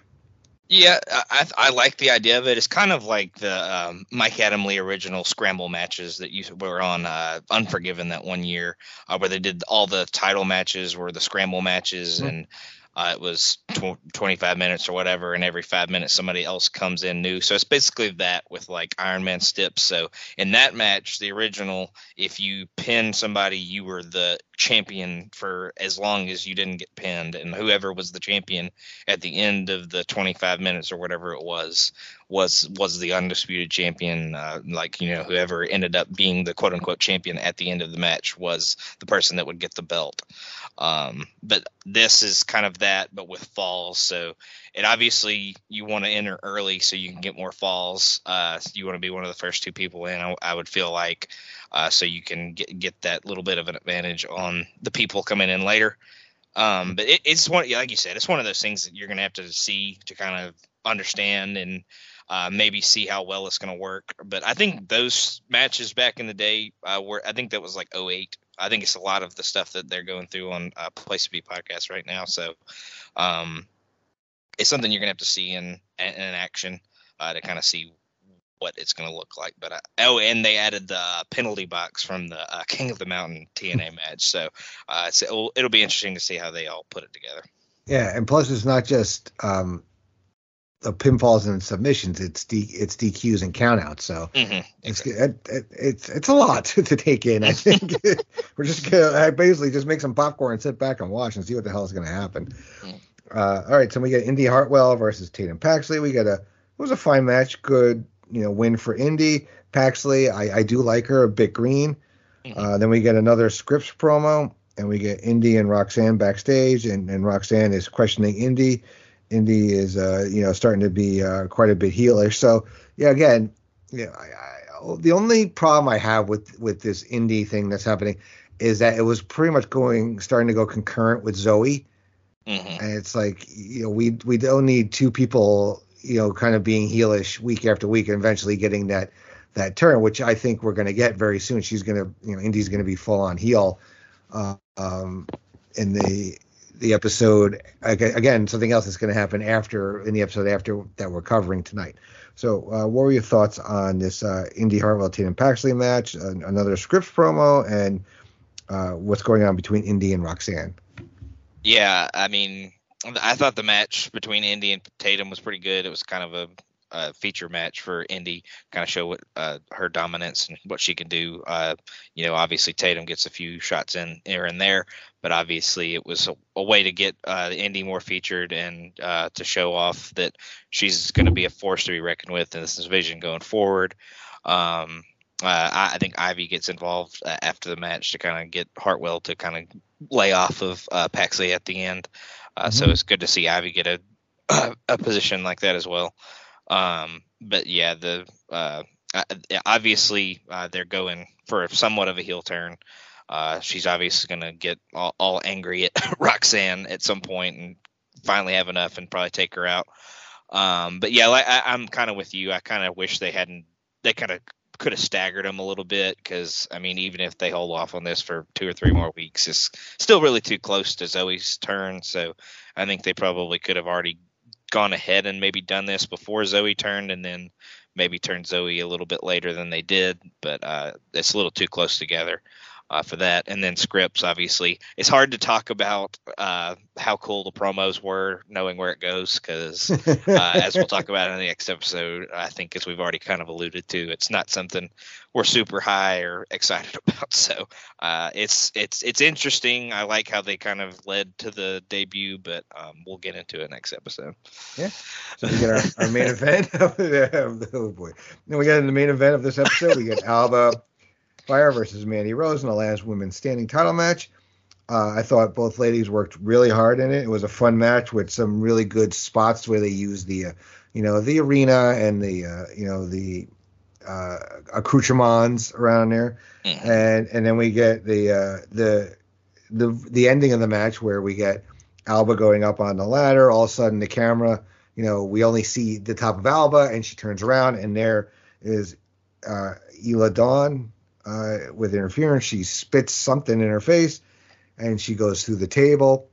Alba, that is, and Mandy ends up retaining. I thought it was really good use of uh, Isla Dawn, Isla Dawn uh, debuting here, and and her character, like even this like a little inkling we get of, of her character, I, I it was really really good. I, I honestly thought Alba was going to be the one to uh, to take the title off of Mandy, but I think that ship has sailed uh, mm-hmm. for now. I mean, I don't know how much longer Alba may be down there. I mean, she's mm-hmm. somebody that has been around long enough between NXT UK and NXT proper to to maybe uh, you know maybe she'll be around for a few more months at least because we see her she's about to enter a feud with uh, Dawn. But what do you think of this main event and the uh, and the debut? Uh, yeah, I thought the debut was really well done. Um, I'm interested to see her going forward, and obviously this feud with Alba. I, am I'm with you. Like Alba And and and again, you say you thought maybe she was going to be the one to beat Mandy. I've been saying that for three or four months at this point, so I'm just going to shut up. And when, when they beat her, they beat her. You know, so I, have been saying every every uh, you know NXT special event or whatever. I'm like, oh, this is when they beat Mandy. Oh, this is when they beat Mandy. I keep being wrong. So um, until they do it, I'll just just shut my mouth about it. So, um, but yeah, this match was really good. I think it showed a side of Mandy that it usually we don't usually see. She had to dig into the you know a little bit of the hardcore uh, areas and a little bit more brawling and fighting style. I think she rose to the occasion as she usually does. Um, Alba, obviously, uh, being the veteran, uh, led her really well as well. So, uh, but you know, kudos to both ladies. I thought this last last woman standing match was really well done, and then, like I said, the the debut was really well done, and she's going to be a, a, good featured part of the uh, women's division going forward. I think uh, Isla will be. Yeah, yeah, I thought this was a solid episode, solid uh, ending of the show. Mm-hmm. Then we get to oh, last. ep- one more thing, sorry. Yeah, I I really like I didn't talk about this earlier, but I really like that they put the they opened the show with the NXT title match, but it really made the women feel important uh, to the oh, show, yeah. and it made Mandy and her title reign and Alba as the challenger look even cooler and more awesome that they were in the main event. They got to be the main event. They were the big match. They were the feature match for the episode. So I thought that was really cool how they did that. Yeah, yeah, yeah. That they. Uh, there's also been some some nice. I don't know if you want to call three weeks long term storytelling, but they've been building these mm. these matches. So it's been really, really, uh, really fun. Not a lot of like just throwing together things. It's it's there, there's definitely a storyline that they're putting together for everything. It seems like down there. Okay, mm. so then we go to uh, our last episode we're going to talk about tonight is the NXT from uh, November 22nd and we get Toxic Attraction opening the show where Mandy is talking about the Iron Survivor Challenge, where she doesn't get to be in it, but she will learn of her next challenger. We get Gigi and Jacy calling out the tag champs, and which brings out Kayden and Katana, and then a brawl ensues with Kayden and Katana trying to take out all of Toxic Attraction and end up getting laid out. So, what did you think of the start of the show? Because I I really did like it, and it continues keeping uh, you know Gigi and Jacy in the tag title picture, and Mandy just uh, getting to glow because she earned this. She she earned you know this not necessarily a night off, but like a chance to just be like I am the woman, basically kind of thing. Yeah, I thought it was really good to kind of end the sh- previous episode with with the title match and her retaining, and then opening it here with her kind of saying, uh, "I did it. I'm I'm still I'm still the best bitch around. Uh, these are my girls. This is this is our NXT, and as long as we're here, we run this show." Uh, I thought it was a really well done that they opened the show with all this and uh, kind of putting Jacy and Gigi back in that tag tag title division, uh, that tag title chase. Um, you know, obviously, uh, whenever Mandy does lose the title, I think these, I think it's going to be a pretty quick uh, transition for them to the main roster, all, all three of them as a group. So, um, but it's good to see them still involved with that at least. Yeah, yeah, we'll talk about Mandy and, and what we think could be happening with her in the next uh, month or two at the end of at the end of the show. Then we get um, you know Wes Lee walking in, and we got Tony D talking to him, who's probably setting up to be the next uh, North American title challenger. Uh, not sure if how long until he's actually back in the ring because I think he's still injured, so they might be doing some long term storytelling here. Mm-hmm. We get Grayson Waller with Duke Hudson backstage. Grayson basically calling out the bullshit. He he thinks he thinks uh, he doesn't believe Duke for a second and then we get uh, Cora Jade versus Wendy Wendy Choo, which was a decent match. You know, Cora with the heel finish, throwing the uh, whatever was in Wendy's uh, tumbler in her face, and uh, you know, basically continuing that mean girl thing. And uh, so, uh, what do you think of uh, you know the Tony D possibly being Wes Lee's next challenger? We got Grayson Waller and Duke Hudson, kind of the part of the whole 2.0 class. I guess mm-hmm. these guys these guys have to have a history together because you know not not saying all Australians know each other, but you know they probably uh, have run in similar circles uh, coming through coming up. So they you know they're trying to build a history here, and the Cora versus uh, Wendy match. No, yeah, I definitely think Grayson Duke are bros uh, from mm-hmm. from from growing up together. Uh, obviously, like you said, not every uh, not every Australian knows each other, but I, pre- I, I have a pretty good feeling that they're buddies backstage. But um, it was good to see kind of Tony D, uh, even though he's hurt, kind of still be featured, and maybe he will go after Wes when he comes back. I don't really know the timetable on his injury either, so um, maybe he'll be back sooner rather than later. But if it's if it's not, maybe it'll be some kind of long term storytelling, like you said. Um, but the match, uh, I thought it was pretty good between Wendy. I'm a little higher on Wendy than you are, um, but Cora was awesome as always. I really did like that somebody finally did use the tumbler uh, to their advantage. I, have always wondered, you know, she brings it out to the ring, and it, obviously there has coffee or, you know, orange juice or milk or something in it. I, I couldn't really tell what it was, but I'm surprised nobody's like used that to, like crack over her head before, or, you know, pour whatever's inside all over.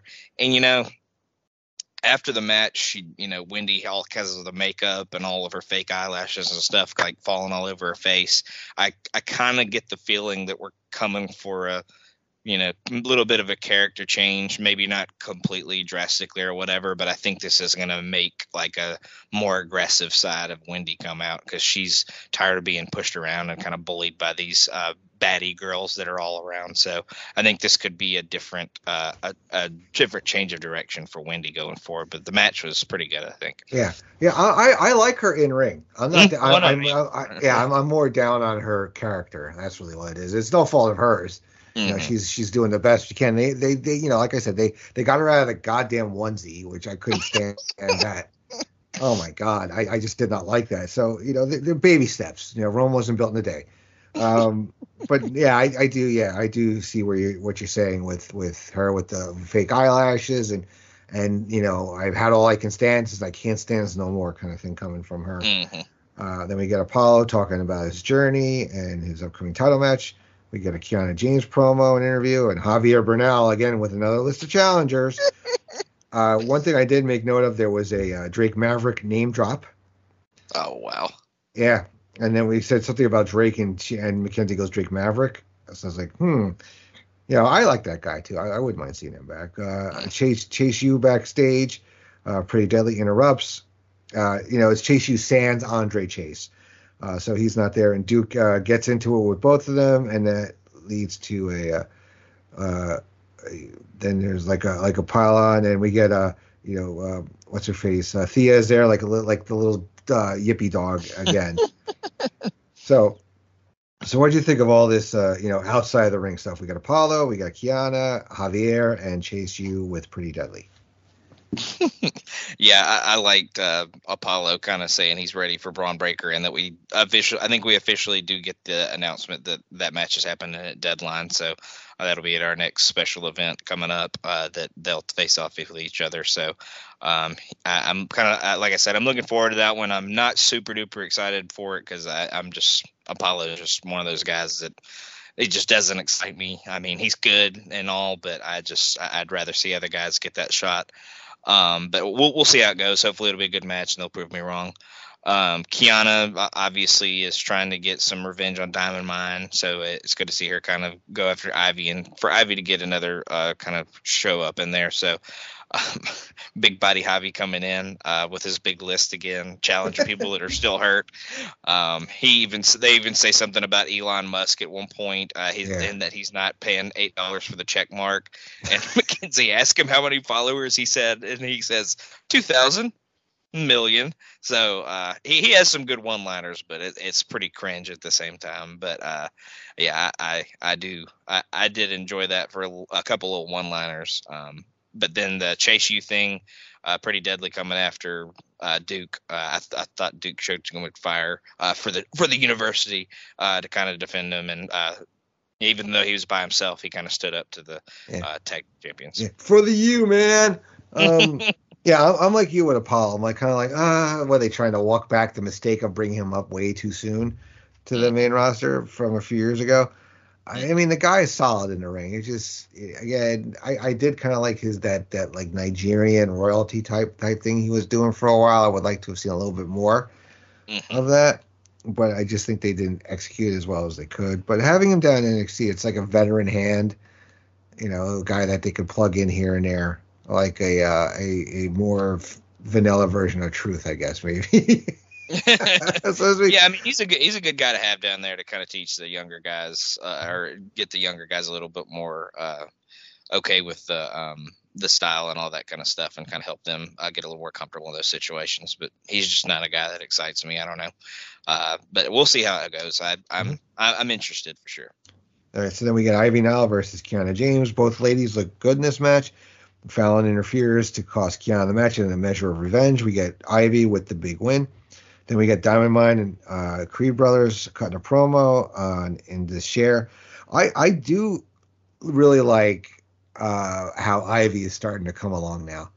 You know, she was this didn't you really didn't see much of her. She again on Elevate or Level Up, whatever it was called for for a while. Now she's getting on the main show. Now she's you know kind of the she's the alpha female definitely, and they added you know Tatum Paxley I guess is is part of Diamond Mine now, and she you know with Roddy being out and uh, you know she's kind of I guess maybe the de facto voice of reason in this. Mm-hmm. Like I don't know exactly what she was telling the Creeds in there when they were calling out uh, Indus Sher. I guess based on her relationship with Sanga. I guess maybe I don't know. Mm-hmm. Uh, what do you think of this uh, this match? I think she match? was. I think she was telling them their lines. Uh, it's just, yeah. I'm just, I'm just um, no, but I, I, I, do like that she's getting a little bit more. I love her finisher. Uh, I think they call it diamond chain lock. I think it's really, uh, she kind of is a, a, dragon sleeper, but she kind of locks her arms behind her back uh, to get a little more extra pressure. I think it's a really uh, cool move. Um, I do love that she's being featured a little bit more because, like I said in the previous episode, she's one of those that's on level up a lot, but she's definitely featured. She definitely wins a lot. So I'm hoping that that'll eventually transition into the a regular show. Um, it looks like it's going to. Um, but, I, I, think she kind of fell behind the Creed brothers. I think the Creed brothers caught on so well, and a lot of people started uh, loving them a lot. So I think she just kind of faded to the background of Diamond Mine for a little bit, and then they brought in Damon. So I'm hoping that now the now will be the time that she gets to kind of emerge. So uh, I'm, I'm really happy to see all that. Mm-hmm. Yep. I agree with you. And then we get an Isla Dawn promo, establishes her character, basically the witchcraft and, and all that stuff. We got Chase U backstage, and Duke uh, tells them about the tag title match, which gets them all excited. We get the uh, long-awaited debut of Scrypts, and I was kind of like, eh. now, now, now, honestly, I did, I, I, I kind of saw that, I saw this live, but we were, uh, you know, cheap plug. Uh, we did our, we were, we, we kind of got, sh- I kind of got short notice that Peacock was now on board uh, at Stream Lounge, so we kind of scrambled to get a a wrestling watch in uh, before Thanksgiving, so we watched uh, Rumble 90. So I, had to turn off NXT uh, going, so I kind of didn't really get a chance to w- really watch it like I wanted to. And and first I was kind of like, what? I was trying to make sense of it, and then I started noticing the flippy dippies, and I was like, oh, and I look, I kind of look a little closer. I'm like, that that's Reggie who mm. I hate. I didn't like the character. He was a freaking sommelier, right? Uh, I thought he was okay in the ring. He was a guy that, like, maybe you know, if we if, if we kind of uh, you know repackage him, not like this, uh, we get something. I hate the mask. Um, mm. Yeah. So so let's before you get to talk about your feelings on Scrypts, What do you think of the Isla Dawn uh, promo and the whole uh, Duke uh, and telling Andre about the tag titles. Yeah, I, I thought the Isla Dawn promo was pretty good. Uh, obviously, talking about why she uh, kind of went for Alba Fyre, uh, their history in uh, NXT UK, um, and that you know I, I have I've no I noticed over the past few months, but she's the person that was kind of behind the little like technology glitches that they would have throughout the show. So it was good to kind of have a part of a uh, kind of left loose, loose, thread tied up with that one. Um, it was good to see uh, fired up uh, Duke Hudson uh, getting the, he actually got them a good tag, tag title match. And my favorite part about the Chase U uh, um, segments that they do is they'll let Andre Chase basically say anything. So he was like, what the fuck are we still doing here? Let's go to the ring. So I mean, they obviously yeah. bleep it out, but they'll let him say pretty much anything. Uh, but and they'll just you know bleep it out, obviously. But it's so it's so funny. Um, but yeah, Scrypts. good God, uh, the mask. There you go. Let, it, let it out, Logan. Let it out. I, I, didn't want. I did not watch it live, but this is one that I saw on Twitter, and it just got immediately. Yeah, you messaged me. Did you like? Did you see the Scrypts? Dave? I said. um, this is not at all what I was expecting. Uh, you know, the, they obviously doctored the voice of the, you know, the phone calls that were coming into the performance center from this character. Uh, you know, they made it sound real deep. So, I mean, I just I was thinking it was going to be like a bigger guy. I, I just I, I, didn't imagine Reggie in a mask that looks like Cyclope from WCW. I, that's not at all what I was uh, looking at. And you know, I feel like he's supposed to be intimidating. Uh, that's the vibe that I got from the promos. But he's supposed to be like eloquent, and he still does all the like Reggie uh, moves in the ring, so it's just it's just just doesn't work for me. And he does all this little penmanship, like little hand strokes when he's you know dancing around the ring. It, it just it, it uh, it's awful. It just didn't yeah, hit with I, me. I, I, was expecting like like a badass like you know rebel revolutionary. You know, instead we get a, a, a calligrapher basically. Yeah, I was like, ooh, I'm making these. Oh no, it's it's the only uh, thing the only thing that I did like is that like I, it seems like after every one of his matches he's gonna write like a note and put it on his opponent's chest. But the way that it got there and who it is and what it looks like, not a fan. yeah, yeah. Sorry, Shawn HBK, whoever whoever did this. I just yeah, this was this is probably one of the bigger disappointments of of NXT. Recently. And it's not against the guy.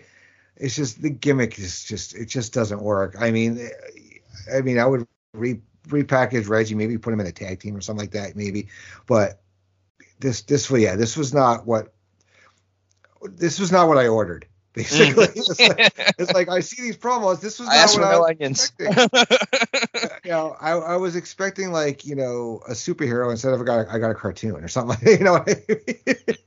and, and, with that on top of Axiom, like Axiom, I feel like I'm the same way on. It's just it didn't work for me, bro. yeah, no, no, not good. Uh, then we get another uh, we get Schism uh, come out for a promo, and they they basically sit at a table and crap all over Thanksgiving. They pull someone out of the crowd, obviously a Mark, and they uh, they end up putting him through a table. Then we get a Trick Williams interview with Wes Lee interrupting, and basically talks Trick into staying uh, backstage for the North American title match later on in the show. So, what do you think of the Schism promo, and what do you think of the Trick Williams thing? Yeah, the whole uh, uh shitting on uh, uh, Thanksgiving was kind of a, a, weird weird way to go, but I think it worked for him. I think it was a good promo. Uh, they they renamed Thanksgiving into something else. I can't remember exactly what the word was, uh, but it was something Invictus, I want to say. But it was it was uh it was a good promo. It was a good you know I think Ava still sounded good on the mic, sounded very confident in what she did. So she's the one that I'm much interested in going forward to see how much she grows and continues to push forward. I, I'm interested to see when she finally gets in the ring. Um, but uh, I did like that Wes uh, semi convinced Trick to stay in the back. That Carmelo couldn't do it by him, couldn't do it by himself, and that uh, he kind of convinced him to stay in the back to show that Carmelo could do it on his own. But uh, yeah, a couple good segments. Mm-hmm. Yeah, I really, I really like that, and and again, it's more uh, Wes uh, coming into his own. I think. Then we get Zoey Stark first full heel match versus Sol Ruca. Ruca and she's like I said, she's still green, but she I think she's got a really big upside. I do like the character for Zoey. Zoey wins with basically like a knockout finisher. You know, Sol got a lot of offense in in this. It was mm-hmm. kind of mm-hmm. a showcase for her, but at the end of the day, you know, Zoey just took care of business, and then we get Nikkita finally showing up to uh, to get some retribution in uh, quite the interesting outfit. Uh, it was very. Uh, it seems like her and uh, Kayden Carter were, uh, you know, from what they were wearing, they were they just got off shifts at a local gentleman's club. Uh, so, so uh, what what do you think of uh, this match with Zoey versus Sol? Uh, I I do like you said. I think it was a very good showcase for Sol uh, as much as it it was probably supposed to be a showcase for Zoey's heel turn. But I think she gave a lot. As much as in her promo, she was like, "I'm tired of giving the the new kids all all of the, all of my help and all of my uh, you know advice and stuff like that." I feel like she gave a lot for this uh, greener, younger talent uh, that she went up against.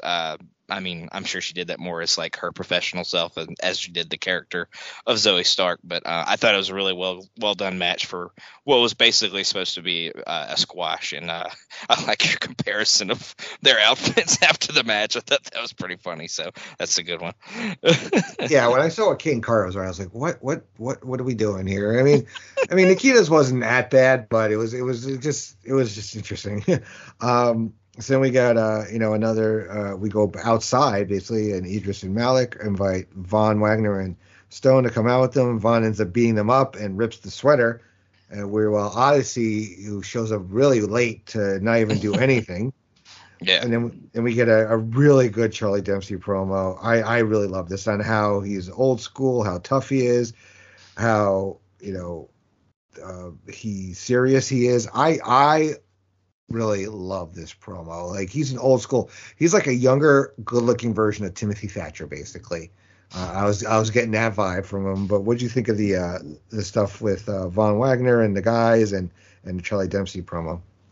Yeah, it, it kind of keeps your mind on Von Wagner that he can kind of take take out take out this tag team, and maybe we'll see something going forward with uh, him and Odyssey. Uh, Odyssey just coming back, maybe that'll be a big match that they can build towards uh, to kind of get him more established in that higher part of the card. Uh, but the Dempsey stuff was great. Uh, the promo was great. It was it was calling back to how he's kind of old school, talking about how he enjoyed watching the, a lot of the older guys wrestle and kind of took a lot of stuff from their uh, styles and and such things like that. But uh, yeah, just great and well done.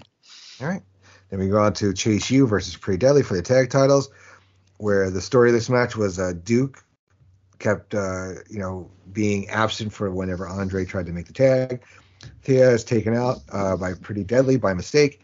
We get a, uh, a, good hot tag action from Duke when he finally does get in. Then he tags in Chase when Chase was still recovering, and then hits him by accident, which leads to Pretty Deadly uh, hitting their finisher, uh, which is spilt milk, right? I think it's called. Yeah. Um, uh, I I thought this was a solid match. I mean, Andre was in there for a long time. This is what I, I, I was meaning when I said this is a guy that you really gonna just you just have to beat the living crap out of him to keep him down because he's the uh, the plucky you know go getter. Like you can't you know beat the the my uh my my will my spirit out of me like like mm-hmm. the opposite of McDonagh where it's like you got to keep me down because I'm crazy.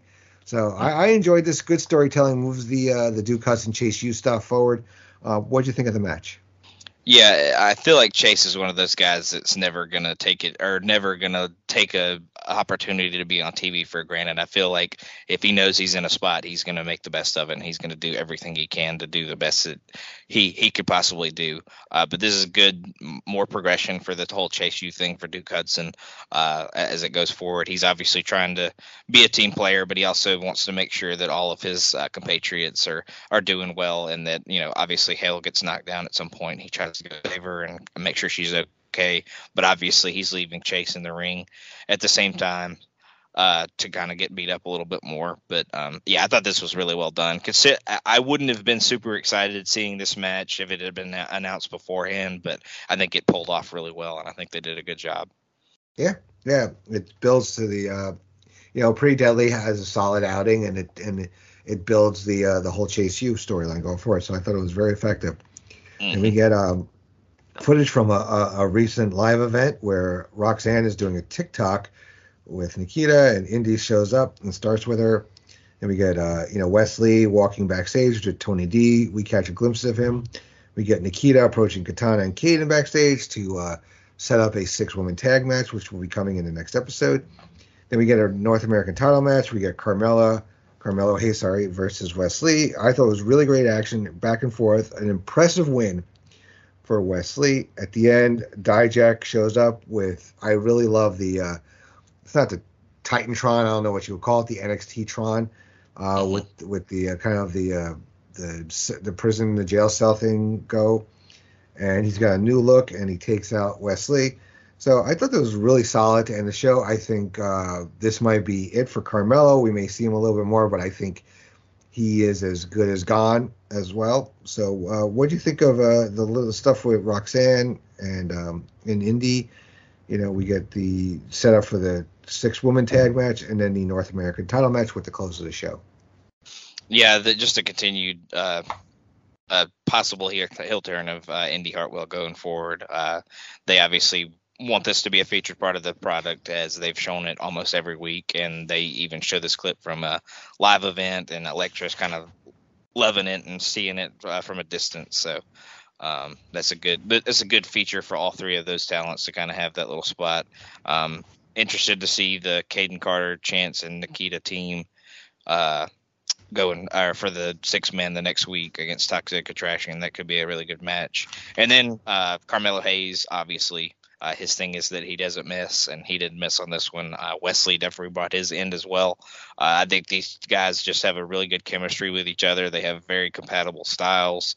Um, I, I, just think they really busted out a good one here, and I'm glad. I was glad to see uh, Wes Lee actually win, and I'm hoping either like you said, maybe Carmelo goes to the main roster, or he kind of elevates himself and goes for Bron, and maybe we get a Bron Carmelo match eventually. So, um, but it was good to see uh, Dijak actually debut as well. So I'm kind of surprised they de- debuted both kind of like you know vignette guys at the same time. I, th- I think it's cool that they did that as well, but I kind of would have maybe staggered that a little bit at the same time. But I was I'm really happy to see Dijak back, and I'm really excited to see what he does going forward on this on this brand. Obviously, yeah, I think if they had a little bit more TV time weekly, I think they could spread things yeah. out. I think they they probably have to group stuff together because they are trying to accomplish a lot and not don't have a lot of time to do it in sometimes. So I think yeah, that's right. maybe why they they uh, compound some stuff.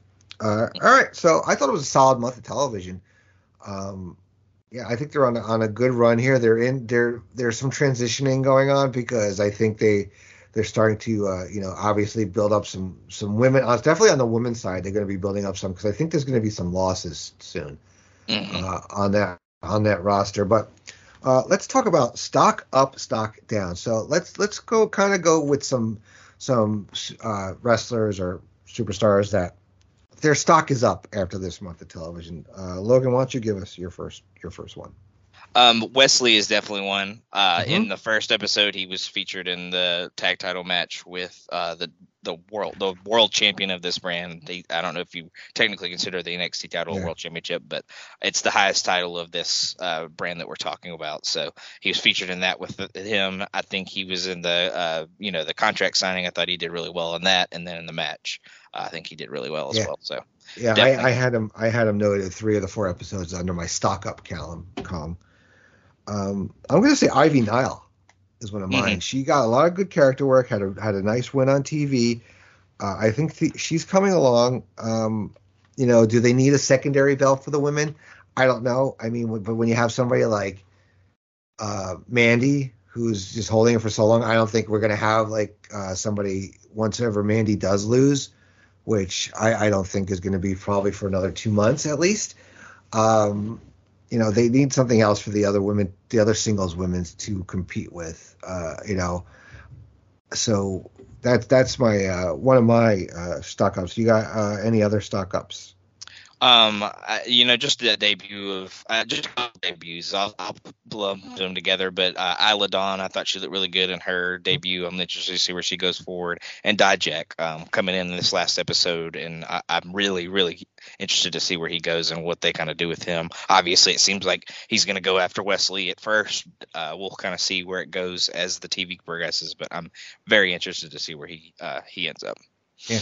Uh, I'm going to go with a couple of uh, kind of character changes, so to speak. I got Zoey Stark. Uh, mm-hmm. I thought the heel turn came off well. I think she's uh, going to be a force to be reckoned with for a while.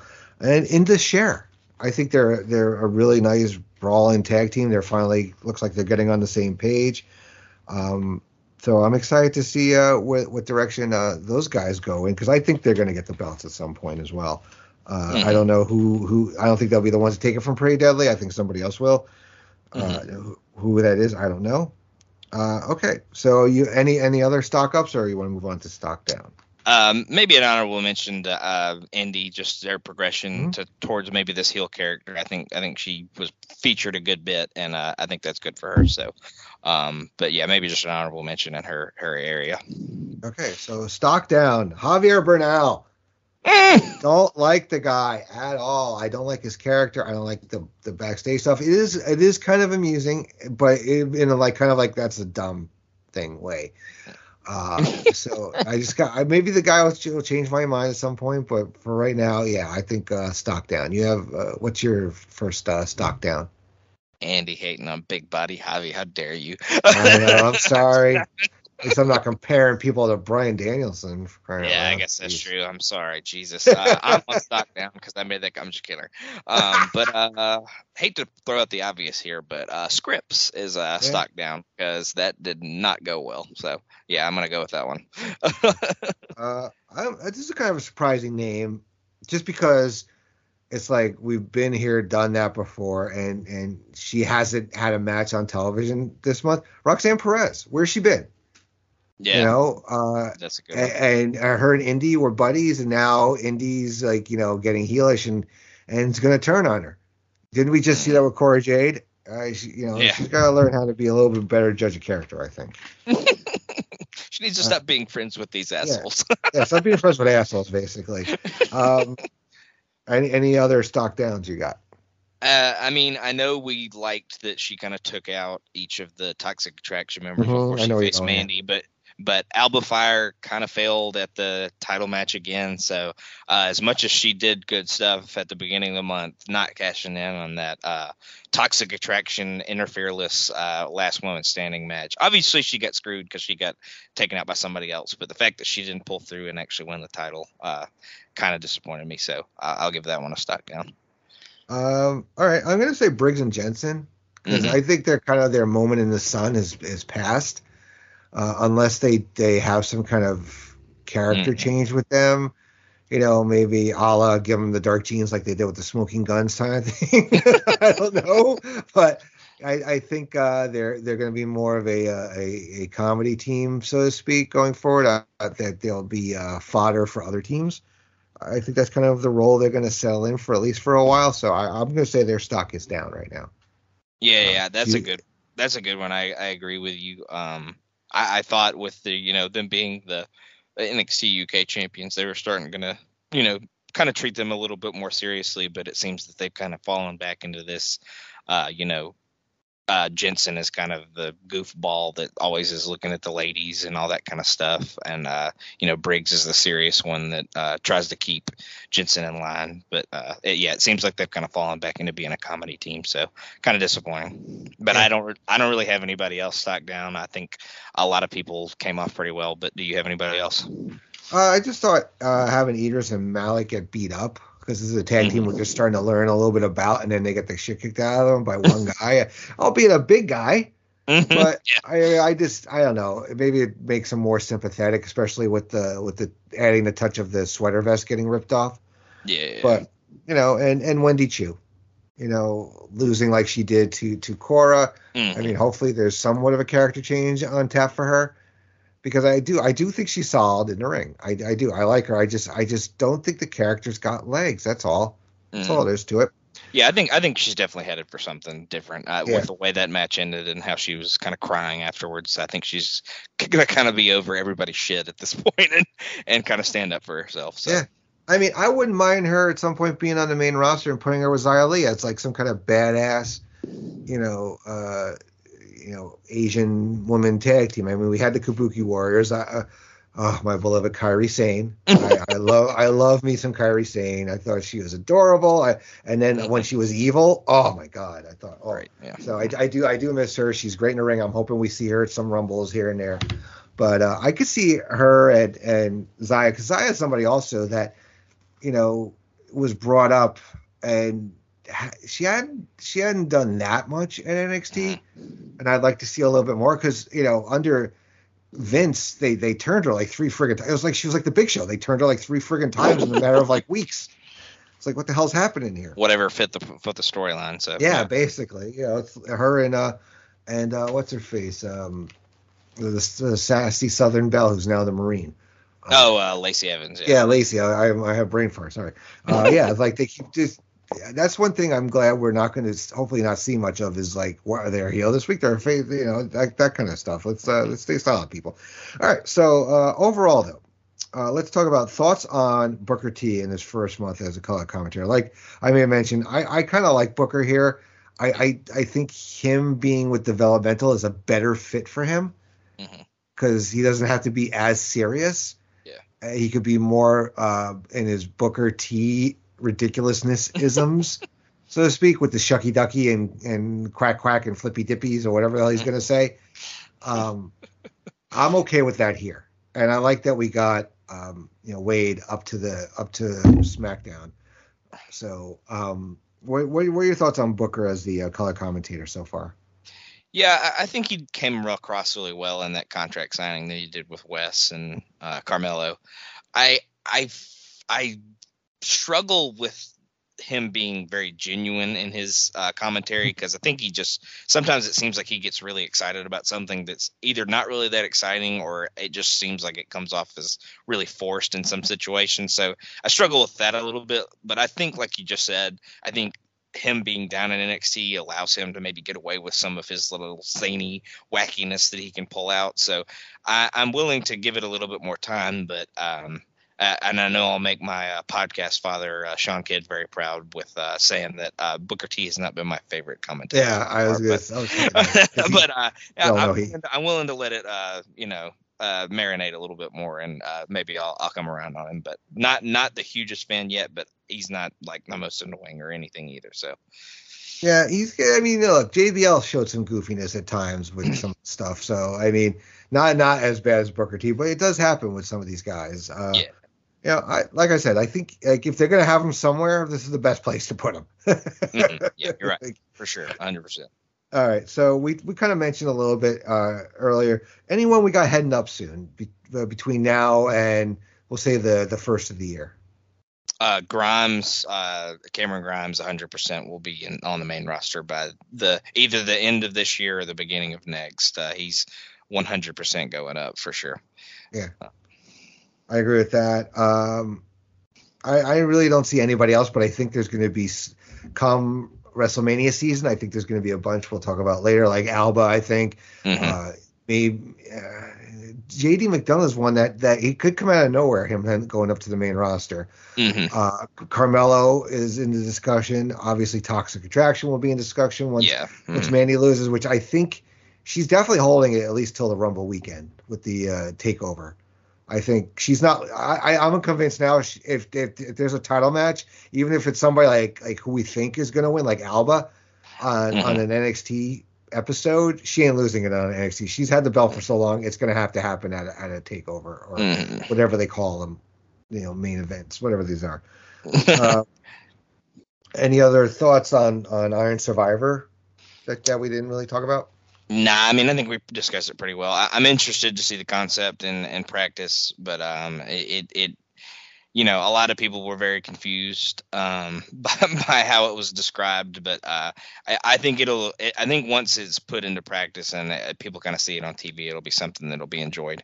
And the Creed brothers are the only other person that you didn't mention that I could see being on the main roster oh, yeah. too long. So, um, other than that, you got them pretty much all down pat. I think that's pretty much the next class that's going to go up. So. Mm-hmm. All right, cool. And then um, we really don't know much about Deadline outside of because they haven't announced the um, the participants in the Iron Survivor match. So I really don't have any kind of uh, predictions or thoughts on Deadline. Do you have anything?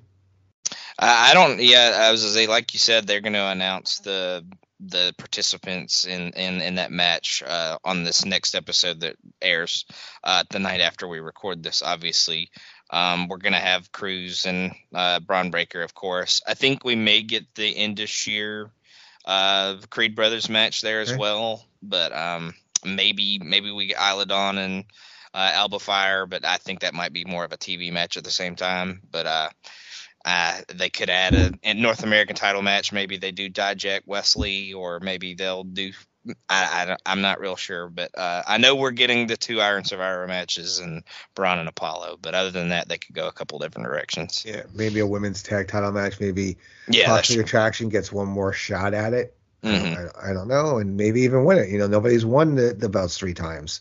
Exactly. So, uh, yeah, could be. I don't. I don't know. We'll see what happens. Cool. Yeah, like I said, solid month of television. We got a, a I guess a, a NXT premium live event coming.